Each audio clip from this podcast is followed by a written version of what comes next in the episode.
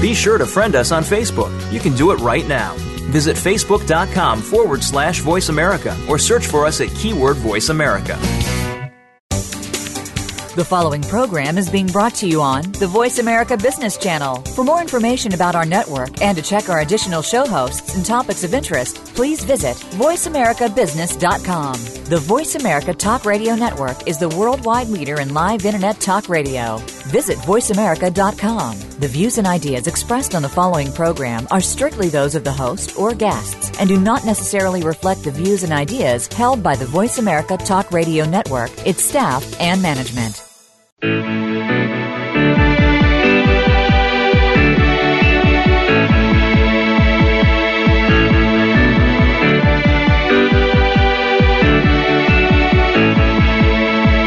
hour of the Costa Report is brought to you by Dole Food Company, the world's leading producer and distributor of fresh fruits and vegetables.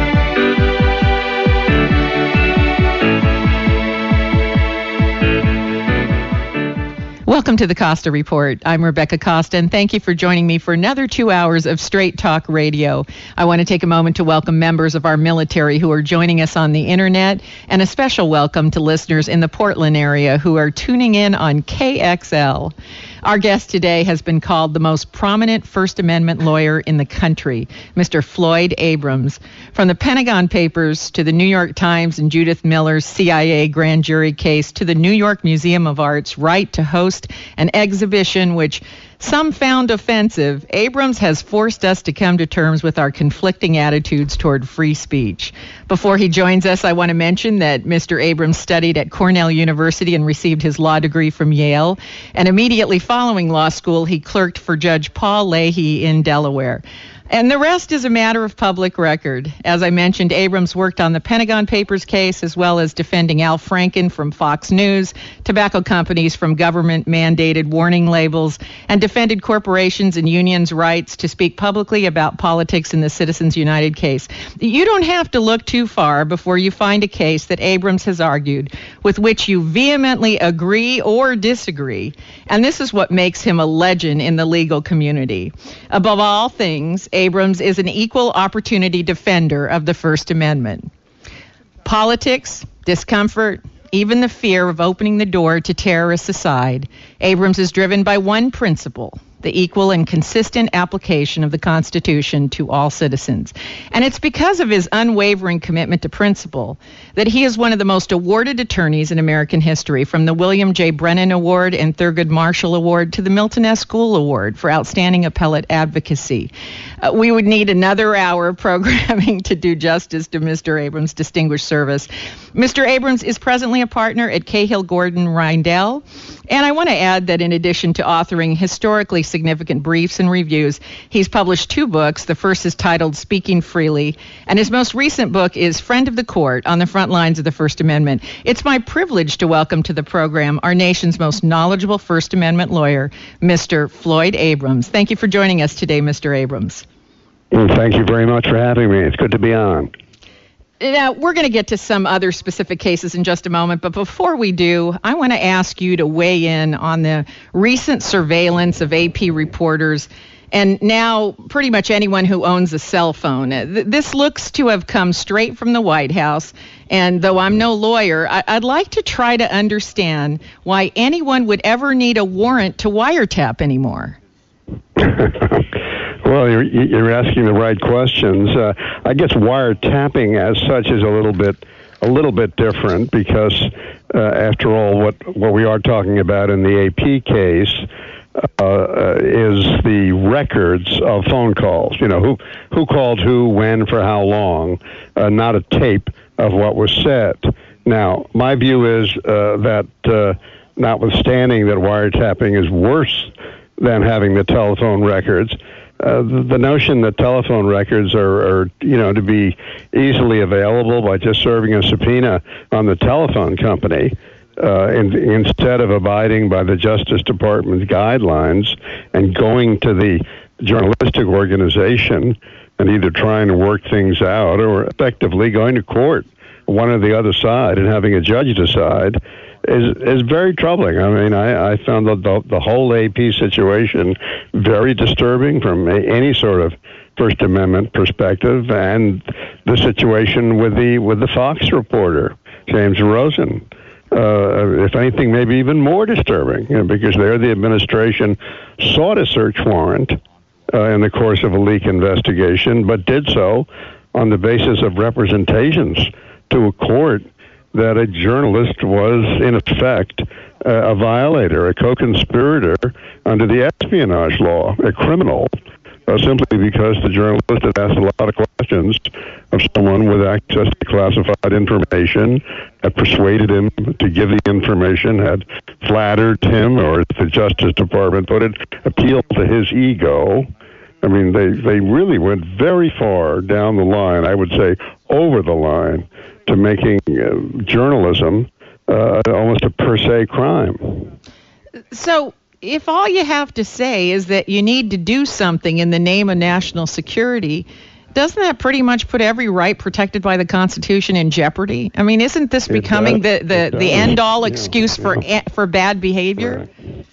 That's true, and and but that's why this uh, almost explosion of public debate about this, whether it was the AP case or the Fox one or now the the NSA one, is really a very good thing. Uh, because I really think that this sort of discussion, our discussion, the, the national discussion about this, has yes. a real chance of impacting behavior. You know, lots of times people talk about things, and, you know, they, they can't do anything about them. But I don't think the administration wants this fight, and I'm hopeful that they'll learn from it. So, so what happens to someone like Snowden, the whistleblower who leaked the NSA documents to the Guardian, and he's now revealing that he has documents showing U.S. surveillance on the Chinese? What happens to him? Is he a Daniel Ellsberg type of whistleblower who is bringing uh, incorrect behavior to the attention of the American people, or is he a security risk? Wh- which is he?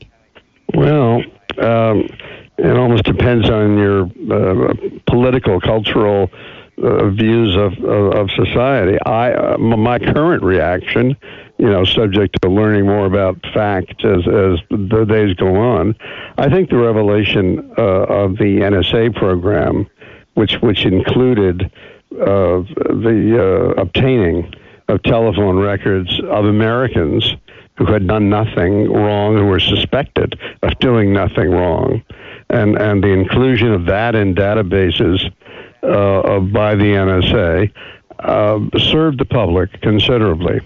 It's very hard to assess if there's real national security harm because of it, but I can assess that there's a real benefit to it in letting the American public know.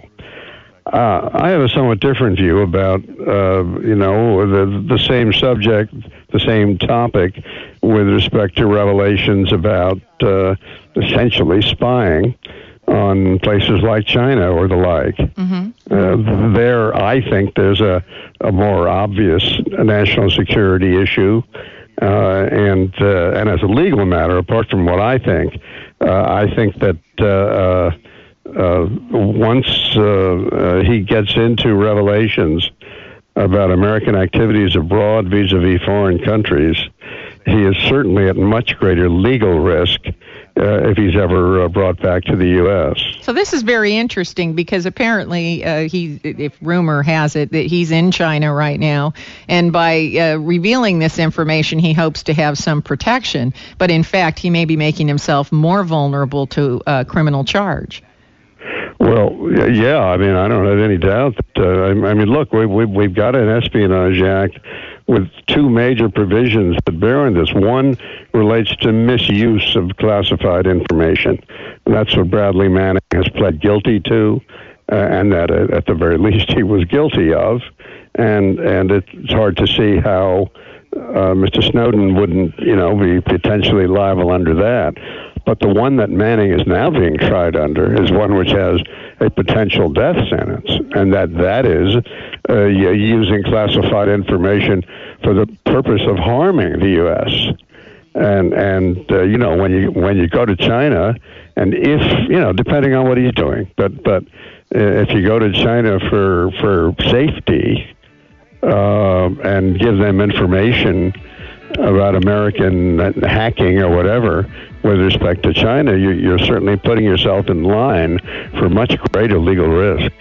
Yes, I, I believe that's right. Uh, but, you know, you're not always thinking clearly when you're on the run. We, we have to take a short commercial break, and when we come back, we're going to talk about another challenge to the First Amendment whistleblowers who cooperate with the media. You're listening to the Costa Report.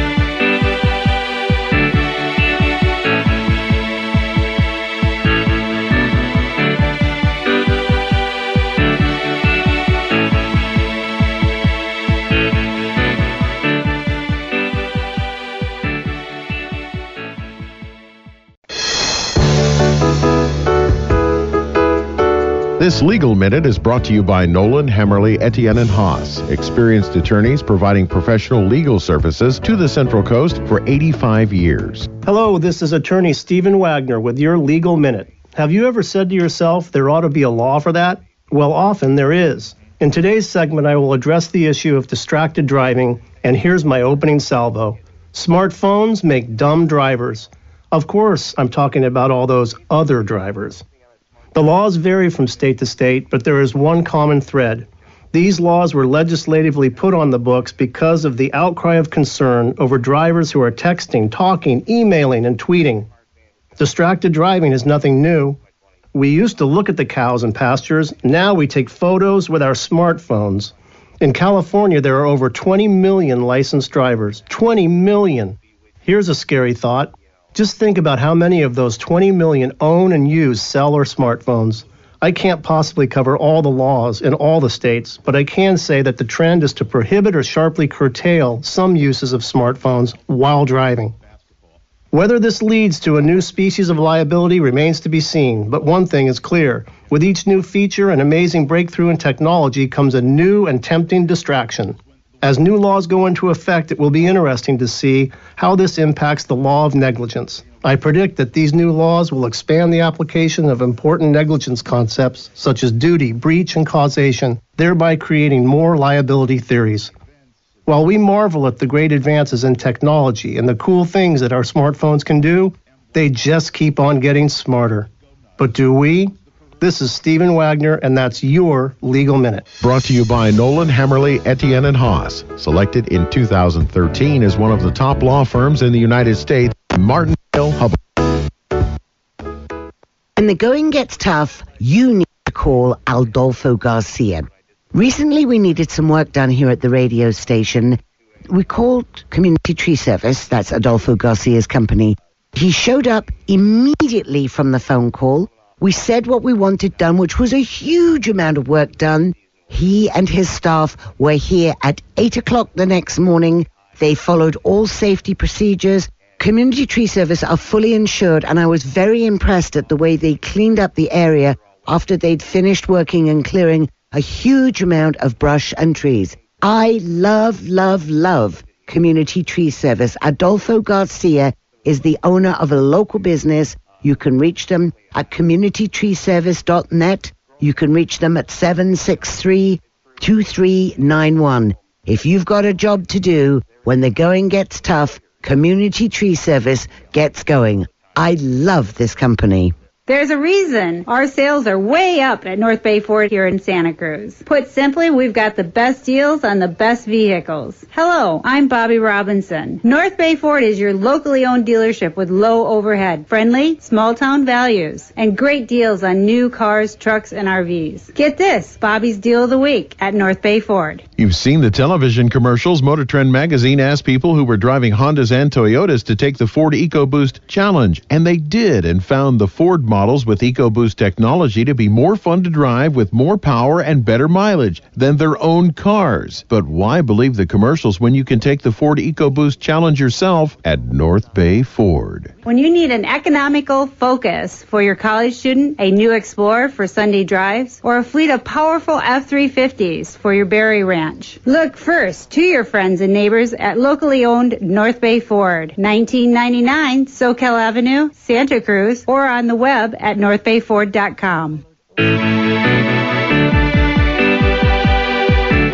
Welcome back to the Costa Report. I'm Rebecca Costa, and my guest today is legal legend Mr. Floyd Abrams. And before the break, you were making the point that Snowden's release of information, which revealed surveillance which was being performed on U.S. citizens, is uh, a dramatically different situation from sharing classified information about surveillance on the Chinese. So, moving along here, we've learned that the government conducted surveillance on the activity of reporters, which basically means that they can trace the source of any story. So, that pretty much destroys any anonymity. So, in my view, today, it, it would pretty much be impossible for someone like Deep Throat to even exist. Uh, but the problem for whistleblowers goes a little bit deeper than that. Um, when we take a look at a, like the case of uh, PFC Bradley Manning, which you mentioned earlier, who pled guilty to releasing documents to WikiLeaks. So I was thinking that maybe you could share with us how is this different, or maybe it's not different, from Daniel Ellsberg and the Pentagon Papers?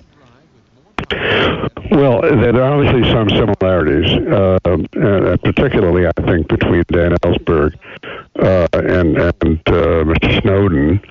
Um, uh, certainly, the sort of image, you know, a sort of man against the world, you know, a person who was persuaded that even though he agreed to keep certain material secret, that it is so outrageous uh, and at least in Mr. Ellsberg's view at the time, criminal that that that he had no choice morally but to release the information.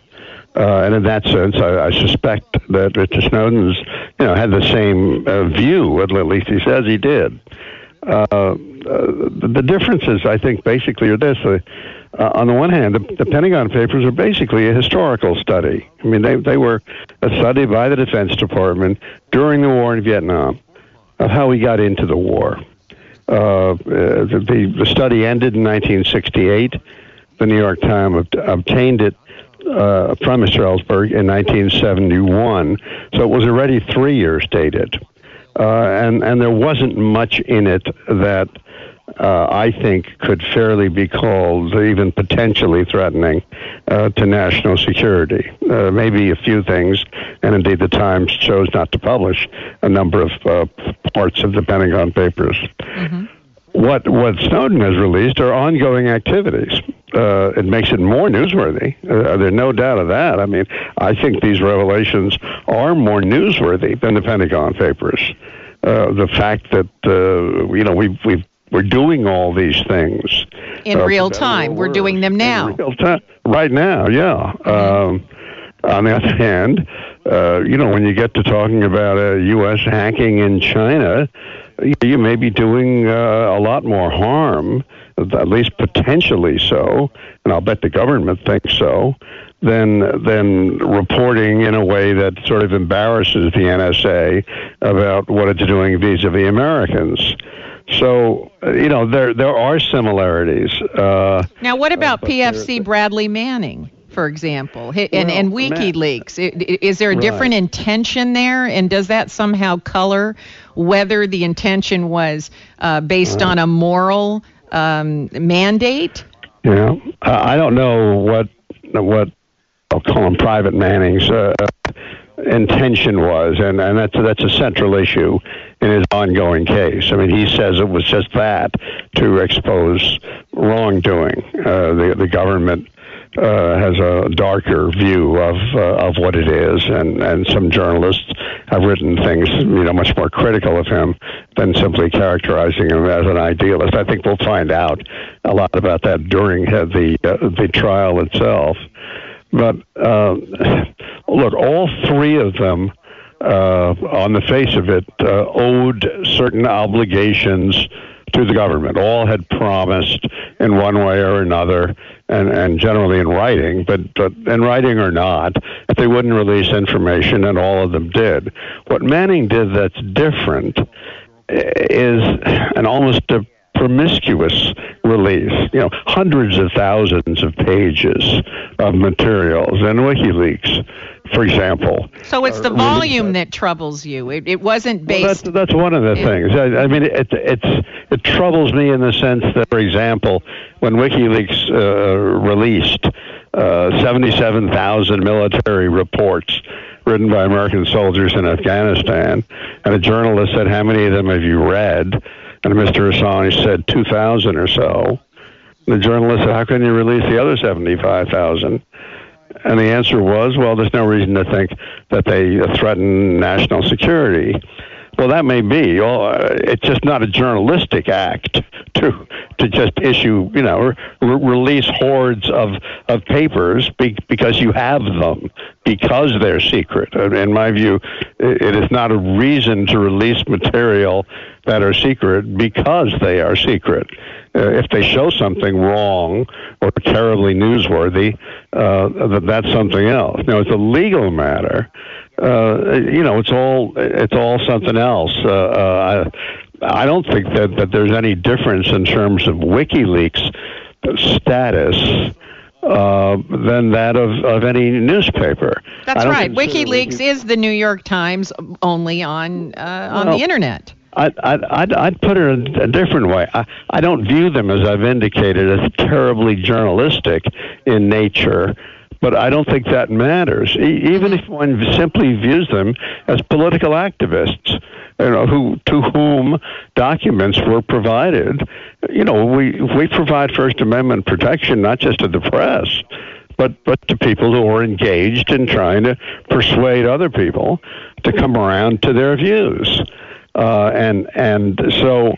I, I think WikiLeaks is, is, if it ever winds up in court in the U.S., you know, is likely to have just about the same First Amendment argument. Whatever you, whatever you think of WikiLeaks, however you characterize, I mean, I've been critical of them on grounds that, that I thought they were reckless sometimes in what they released, but you know that's that, that's a personal what political journalistic whatever view that that's that's not supposed to bear on the law i think wikileaks will and should get get uh, First Amendment protection to the same degree as other organizations would get. Well, I think all news, yeah, all news outlets are going to have to set their own uh, standards for censorship. I agree. I agree. Right? They're all no, going to have I, to decide that. WikiLeaks happens to not have a very high bar right. for what they're going right. to not and, release and, into the public. Yeah, and and one of the things I was uh, writing about in my book was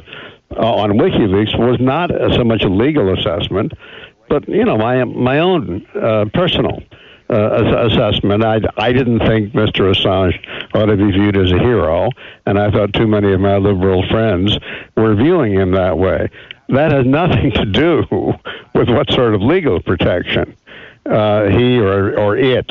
Uh, ought to receive if, if, if there's ever a legal uh, proceeding commenced. And one of the problems here is that with respect to all of them, everything we talked about so far, we're operating under an Espionage Act passed in 1918 which is phrased extremely broadly. I mean, so broadly that, that no one could, uh, in a sense, interpret it to mean exactly what it says. Because on the face of it, it would seem to make illegal any reporting about national defense at all. Yes. You know, yes. I mean, it's just, it's, it's, it's pretty broad based, and uh, that's that's my problem. Is is that when yeah. it's that broad based, you can really paint anything with that brush. Now Absolutely. we have to take another break, and when we come back, we'll find out if there is a pattern of government overreach emerging. You're listening to the Costa Report.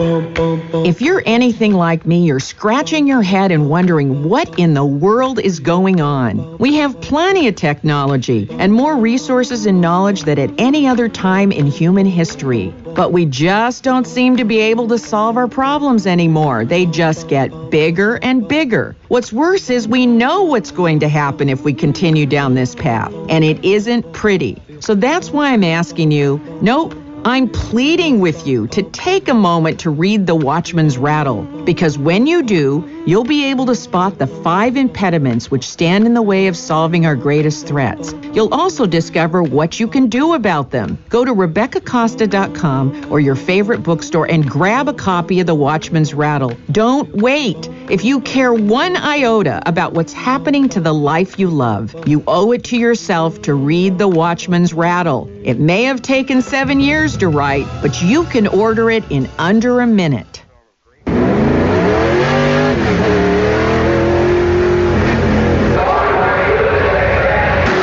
Yes, it is loud. It is raucous. It is fun. So get up and go for it. Take the family, take the friends, take the entire neighborhood to the rip roaring racing fun at Ocean Speedway in Watsonville. Friday night is USAC night number two at Ocean Speedway. That means loud and raucous racing with USAC CRA 410s, four bangers, modifieds, and sport mods. Adults $20, seniors 65 plus $19, kids 6 to 12 $15. Details at oceanspeedway.com. Ocean Speedway is located at the Santa Cruz County Fairgrounds, just two miles east of downtown Watsonville on Highway 152. Get up and go for the loud, raucous, rip roaring racing fun this Friday night at Ocean Speedway.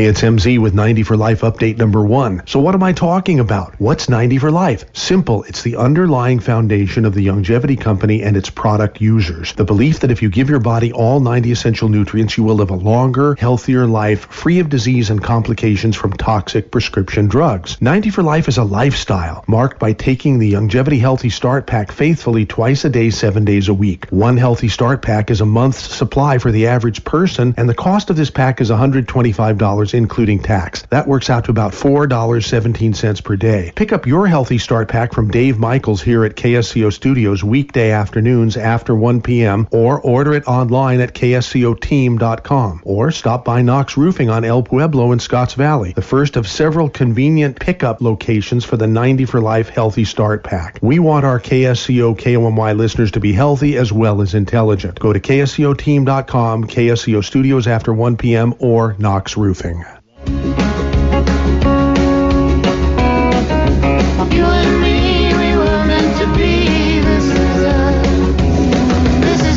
They call me Mr. Mom, and I'm here to talk with you Fridays, 7 p.m., about the big challenges of raising families in modern times. Hi, I'm David Marine. What's a parent to do? On Friday, we're talking about Plan B, the morning after pregnancy prevention pill, soon to be available for as low as $10 over the counter without a prescription for girls as young as 15. Wow, I have a 14 year old daughter. Should we tell our daughters it's available? Is Planned Parenthood happy? No, they want all age restrictions removed. Join me and my guest, pediatrician and best-selling author Dr. Meg Meeker, sort things out. Mr. Mom, Friday at 7 p.m. on KSCO.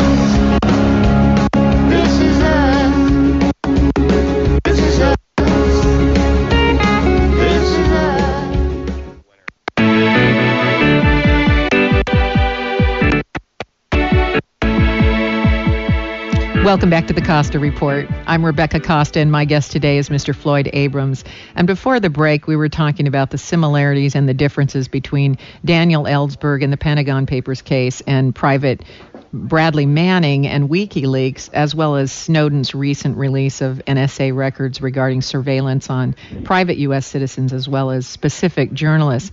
Now, apparently, Holder and others uh, believe that this NSA surveillance order uh, is covered by the provisions in the Patriot Act.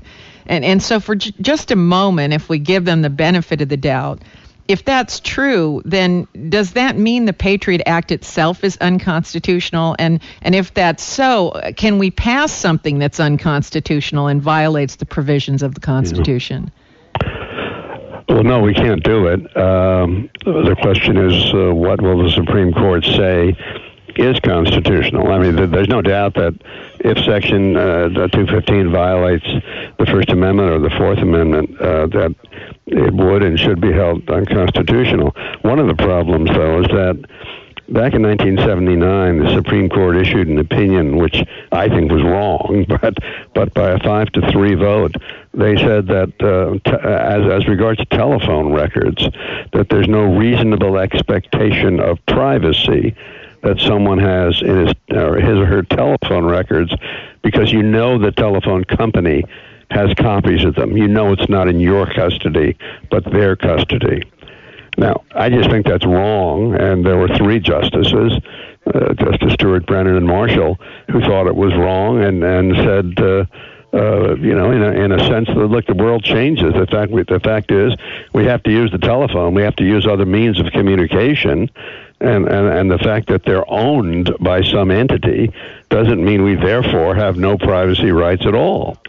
Uh, but that's what the court said then, and that's why I, th- I think the betting right now would be that the court would say that that uh, at least as regards this, this telephonic information, you know, who called who, what, what, what number called what number, at what time, for how long, that that, uh, at least based on that on that old case, uh, you know, would, seem to be unprotected. Now, hopefully, they'll change their mind, but they haven't so far.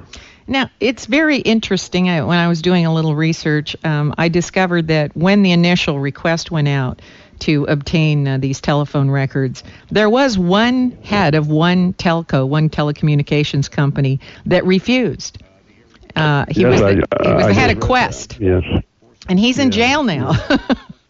Uh, they didn't get him for that, but they got him for securities violation. Now, now I want to connect this dot to something you're familiar with, which is Standard and Poor's uh, downrating the credit of the United States, and, Right. and Moody's not doing that, and then the government going after Standard and Poor's, which you defended. Uh, we, we seem to see a pattern here that's emerging. I, I mean, I, I am the last person to be on the side of conspiracy, folks, uh, because I, uh, you know, I've, been, I've spent too much time in Washington, D.C., and, and conspiracies really require geniuses. And there aren't enough geniuses to pull off conspiracies. But, but there does More seem to be a little bit of a pattern of overreach, Yeah. doesn't there? Yeah.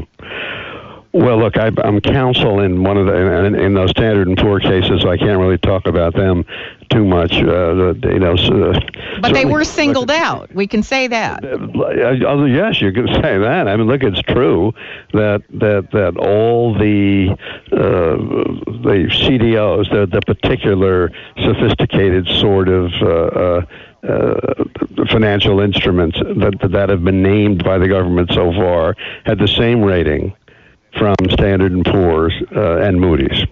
Um, and it's also true that in general, in that time period, they were both in the same ballpark uh, with respect to their ratings, and that Moody's didn't get sued, and Standard and Poor's did, and that Standard and Poor's uh, had downgraded the United States. Now the government says uh, one thing had nothing to do with the other. Maybe we'll find out something about that during the, during the course of the, this case, which will be going on. And And, we also have the head of Qwest going to jail for securities violations. you know, well, and he was the only holdout. So I, I don't know. I mean, are these related, or, or am, am I connecting the dots in the wrong way? I, I tell you, I I have been so non-conspiratorial in my my own approaches that I find myself surprised again and again. I, I, I mean, uh, what I, I think of it this way: the events of the last few weeks have uh, vindicated all the people who I thought were paranoid. Right? I, agree. You know, No. these people, I couldn't stand to have dinner with them because they'd go on and on and on uh, uh, about how the government was out to get us. And then suddenly we find out that the president is apologizing for the IRS, who was out to get people. Yeah, yeah. So, yeah, you know, the, so so we had people on the right saying they're really out to get us. They're treating us different, and people like me were saying, you know, come on, come on, and they were right. And now we have people on the left who've been saying all the time, don't you understand? Uh, the, the NSA knows everything that's going on. people like me were saying, well, you know, uh, you're overstating, it, et cetera, et cetera. Well, So- what bothers me is it that good day for it's not a good time to be a moderate or a non-conspiratorial person. That that's right. It's rough to be a moderate. Uh, you get hated by both sides. Um, Yeah, but yeah. you know, one of one of the things that troubled me most about the surveillance is when uh, you know, or the IRS case, excuse me, when uh, Obama apologized for the IRS's conduct. I, I kind of thought, well, when you come forward and you say things like, we can't protect you unless we have those phone records, wouldn't that be something that you would say before you did that? yeah. not after the Yeah. fact. Like, why not go to the American people and say, um, you know, we're going to have to take this measure because otherwise we really can't give protection 100% of the time, a- as opposed to doing it Right. for five and six and seven years, getting caught, and now going after the whistleblowers.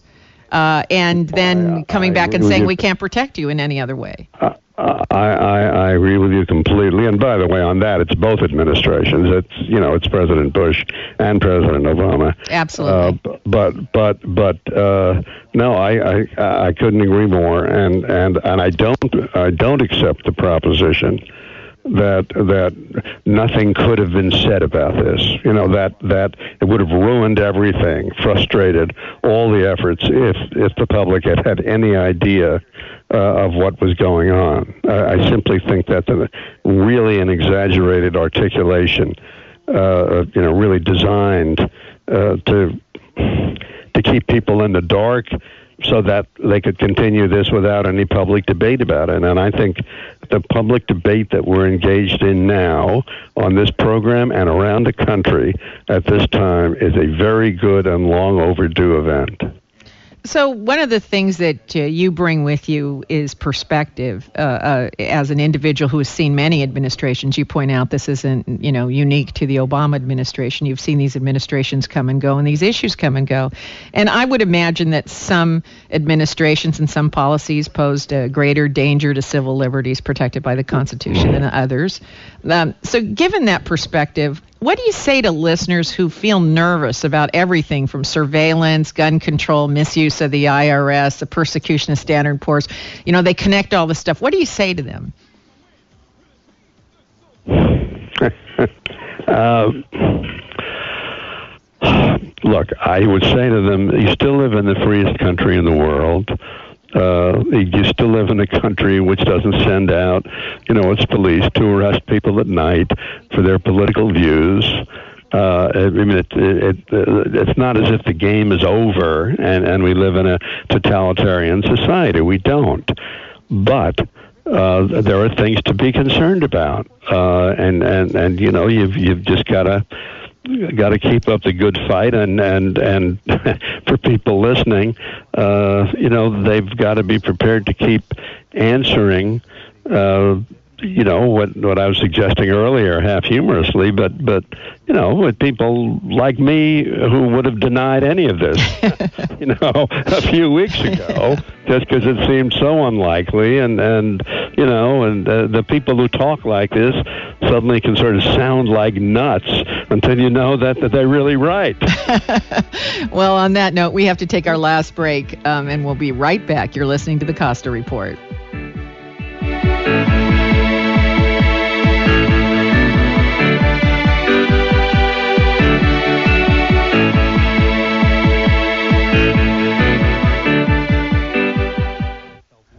I'm here today with Scott Caraccioli of Caraccioli Cellars. Now, everyone knows that my favorite is your Pinot Noir, but Caraccioli's known for a lot more than that. It's really the bubbles that kind of differentiates what we're doing in the area as opposed to a lot of our peers. And the way that we looked at it was there's great Chardonnay and Pinot Noir fruit in the Santa Lucia Highlands in the greater Monterey County, and we wanted to be able to utilize those grapes and showcase them in a little bit different light.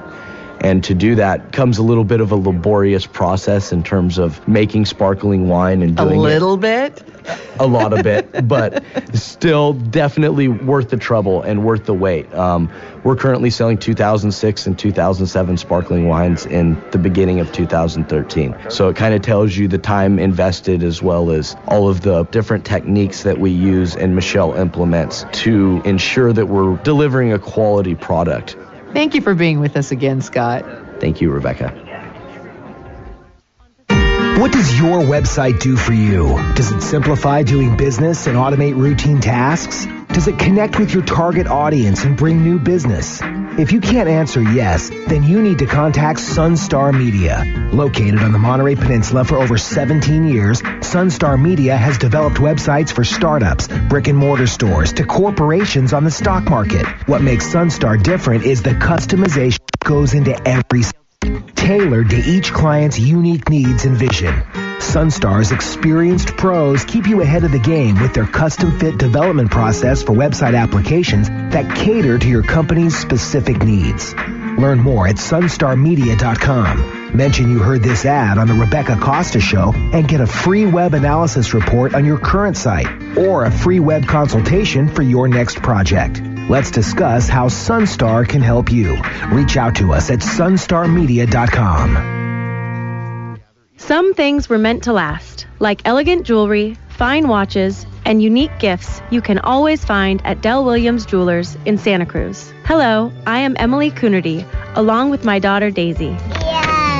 Our family owned Dell Williams Jewelers has been providing Central Coast residents with beautiful things that last since 1927. Listen to what we have that will last for you right now. For that wonderful dad, select the perfect timepiece with a wide assortment of watches from Rolex, Raymond Weil, and more. And for that accomplished grad, choose something special to be engraved like an elegant frame, business card case, bookmark, or other silver gift, or a cherished piece of fine jewelry. Gifts that will last a lifetime at Dell Williams Jewelers in Santa Cruz. When you want to find elegant jewelry, a fine watch, or a unique gift that must last, look first at Dell Williams Jewelers on Pacific Avenue in downtown Santa Cruz since 1927 or on the web at dellwilliams.com.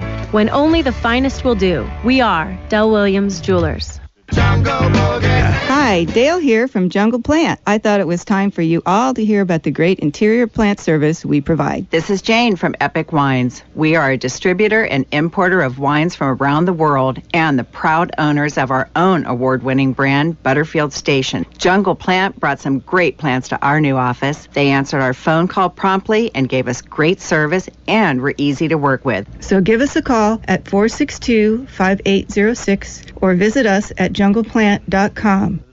This Sunday on Eat, Drink, Explore Radio, as summer heats up, we're headed to the Stone Fruit Jubilee with Santa Cruz County's Eco Farm and organic growers from the Central Valley. Also, one of the world's few master sommeliers joins us from his new restaurant with tips on tasting. Get the latest food, beverage, and travel news Sunday mornings 8 to 10 live right here on KSCO AM 1080. Eat, Drink, Explore Radio, your lifestyle information source. Welcome back to the Costa Report. I'm Rebecca Costa, and my guest today is Mr. Floyd Abrams. And before the break, you were making the point that uh, what might have seemed a little paranoid a few months ago is beginning to look a little more reasonable as we get uh, more and more news about government improprieties. Now, now I can't let you go without asking you uh, about the Citizens United ruling, um, one which we've had Russ Feingold and other leaders speak about on our program, and and this continues to be a very controversial ruling because it, formally extended the right to free speech from individuals to entities such as unions and corporations. Um, but more importantly, many people feel like it treats money in the form of campaign contributions as free speech. So is that a mischaracterization, or, uh, and can you straighten that out for us? Yeah. Um, like my view is that the uh, Citizens United case has to be understood first by thinking of, of the facts of the case. Uh, Citizens United itself, there's an organization that yes. made a documentary that was critical of Hillary Clinton when she was the likely Democratic candidate in 2008. It would have been a crime under the laws that then exist to show it on television. Uh, the, the, the documentary was in part prepared uh, with some corporate money. Uh, my view was and is that can't be squared with the First Amendment. That that that somebody wants to engage, something, somebody wants to engage in political speech about who to vote for. Uh, I just can't see how it's not protected. Now, on the corporate side, all I'd say is that uh, on a personal level, I spent most of my career representing corporations that engage in speech and that no one would would claim uh, didn't uh, have uh, big time protection under the First Amendment. I mean, uh, you know, the New York Times, NBC, uh, CNN, uh, uh, all the large institutions that engage in speech of one sort or another are, as a general matter, in corporate forms. It just can't be the case that because it's a corporation that that the speech is not protected. I do think that that people are onto something. I mean, they they are reflecting a shared sense that you know maybe too few people with too much money have too much power in America. But but whatever you think of that, my answer is we don't solve that or even address it by addressing speech. If, if if you're in favor of what more taxes on large corporations or bigger anti, more antitrust uh, enforcement uh, or not having corporations. I mean, the First Amendment doesn't require having corporations. What the First Amendment requires is that whether it's a corporation or a partnership or a union or a, a single person with a with a pamphlet, that that speech be protected. I mean, in the end of the day, the First Amendment doesn't protect speakers as defined in different categories. It protects speech. Uh, and and when the speech is the sort of speech that we protect as a uh, as a rule, that, in my view, shouldn't change because the speaker is a corporation. But when we look at that, uh, the First Amendment, it's it, there is one large condition that's placed on it, and that is the greater good. Wouldn't you agree? Uh, because mm-hmm. at the end of the day, you can't yell fire, and you can't yell fire because that's not in the interest of the greater good. It creates victims and and so there are there are limitations on everything in the Constitution and every right that we're given. There, there just has to be some limit to it. We can't take it to the extreme. No, no, that's true. But but I really don't think that that we should think of uh, the First Amendment or the Constitution as limited by what who the Supreme Court, the, the Congress, the President, the public generally thinks is the greater good. We have the Bill of Rights, after all, as a protection against the government and, in a sense, against the majority of the people yes. who often, you know, want to prevent this or that from being said because it's so outrageous or it might do some harm or this or that. And now it's true that the First Amendment isn't absolute, and and uh, Justice Holmes talking about falsely crying fire in a public theater. Sure, is one example. The national security area that that you and I were just talking about. Mm-hmm. I mean, no nobody would maintain that that there's an absolute right to to reveal every national secret no matter how much harm it'll do. Yes. Uh, uh, so, so, so yes, there, there, are, there are limits, but, but not sort of big, broad. We won't let them speak, or, or, or you know, these these people have too much power, or, or are, are controlling too much. What's what's what's going on? I mean, I the First Amendment at the end of the day, and the Bill of Rights is a protection against the government. Uh, and that's why it's there. I mean, Jefferson wouldn't support the Constitution without a Bill of Rights. And when, and when Alexander Hamilton said, whoever said we could restrain the press, well, why do we need to say we can't when no one said we could? And Jefferson's answer was, we need a Bill of Rights because we need that protection against every government. Uh, and the and the number one protection against every government is a functioning First Amendment. Absolutely. Well, the truth of the matter is on the on the First Amendment, there is no authority greater than you that I, I think I'll be talking to. Uh, and I and when you say to me, well, listen, if corporations are getting becoming too powerful in the electro, uh, election process, uh, then uh, curbing free speech is not the real remedy for that. There are other remedies, but we're we're basically it's the wrong prescription, and uh, and I understand that, but as corporations uh, use more of their uh, power and their money in Washington, D.C., um, they're capable of supporting candidates that would uh, allow for, um, what do I want to say, legislation that would not be favorable to the workers, not even the union employees. So we have a tough situation here where they may be able to put in candidates who don't represent the interests of the employees and the union members. How do we fix that? Well, one way we do it is by making sure we have a really unrestrained press and an unrestrained internet so people can comment on it, teach people, mm-hmm. educate them, at least offer opposing views. Um, another is that there are usually ways, without restraining speech, to to uh, assure that at least there are some competing views in the marketplace. I mean, here in New York City, where I'm speaking from now, we we have a, a system of funding uh, which doesn't uh, for for a city election, say, which doesn't cut back on, on anyone's right to to spend. We have a mayor that spent 170 million dollars to, to get elected in his last campaign, Mm-hmm. but the other candidate at least got 15 or 20 million dollars to run with, and and you know that's enough at least to get a message out.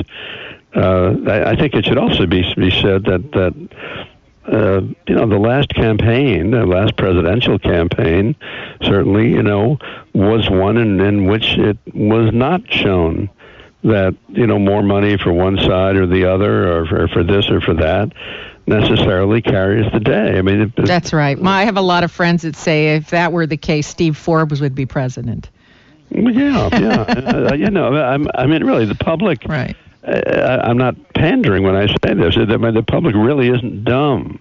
They they they they can that that they know what they want. I may not agree with them all the time on what they want, but but they can they can distinguish between candidates, and and um, it's not that money doesn't matter. It it it, it sure does, but but then it matters, you know, in everything. Uh, but but it, it it is not as if you know we sort of wiped out uh, the the rights of people uh, either to have views or to express them or to persuade other people. Yeah, well, critical mass always makes up for money. That's what I think.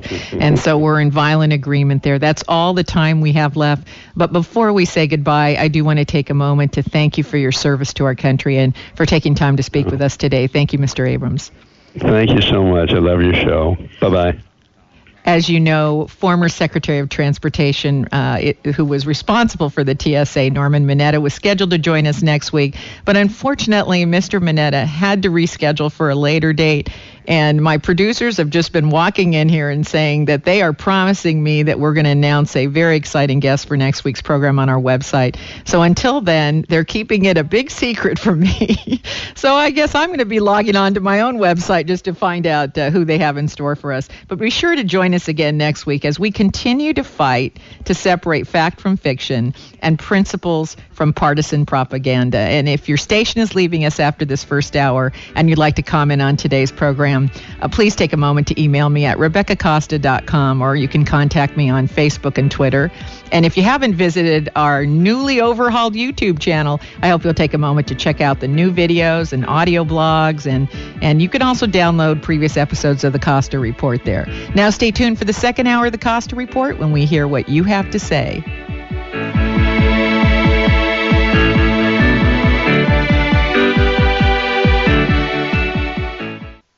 Do you love creating salads as much as you enjoy eating them? Hi, I'm Amy Tobin, cookbook author and culinary expert. Dole inspires fresh and wholesome dishes for any meal with their wide selection of salad blends and all natural salad kits. From the mild and tender texture of sweet butter lettuce to the crunch of classic romaine sprinkled with colorful shredded carrots and red cabbage, Dole has over 30 salad blends to satisfy every palate. If you're looking for the ultimate in convenience, try Dole's unique salad kit combinations that include farm fresh lettuces and vegetables, mouth watering all natural toppings, and specially made dressings. It's all you need to make a distinctively delicious salad. The possibilities are endless. Visit www.dolesalads.com for recipes and other ideas to feed your culinary imagination. The original Stagnaro family has been in business since 1879. The Stagnaro name stands for quality, quantity, and great service. The family's Gilda's restaurant on the Santa Cruz Municipal Wharf is still the fishing headquarters of the Santa Cruz area. It's where fishermen gather each morning for coffee and breakfast before heading out on the bay. Stop by Gilda's and say hi. Dino looks forward to meeting you at Gilda's on the center of the Santa Cruz Municipal Wharf.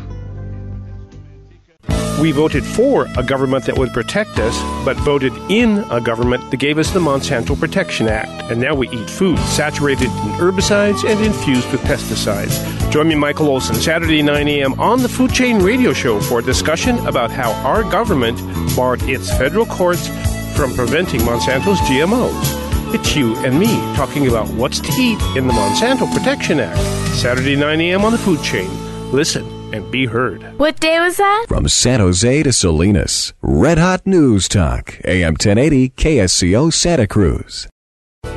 Thanks again for listening to the preceding program brought to you on the Voice America Business Channel. For more information about our network and to check out additional show hosts and topics of interest, please visit voiceamericabusiness.com. The Voice America Talk Radio Network is the worldwide leader in live Internet talk radio. Visit voiceamerica.com. The views and ideas expressed on the preceding program are strictly those of the host or guests and do not necessarily reflect the views and ideas held by the Voice America Talk Radio Network, its staff, and management.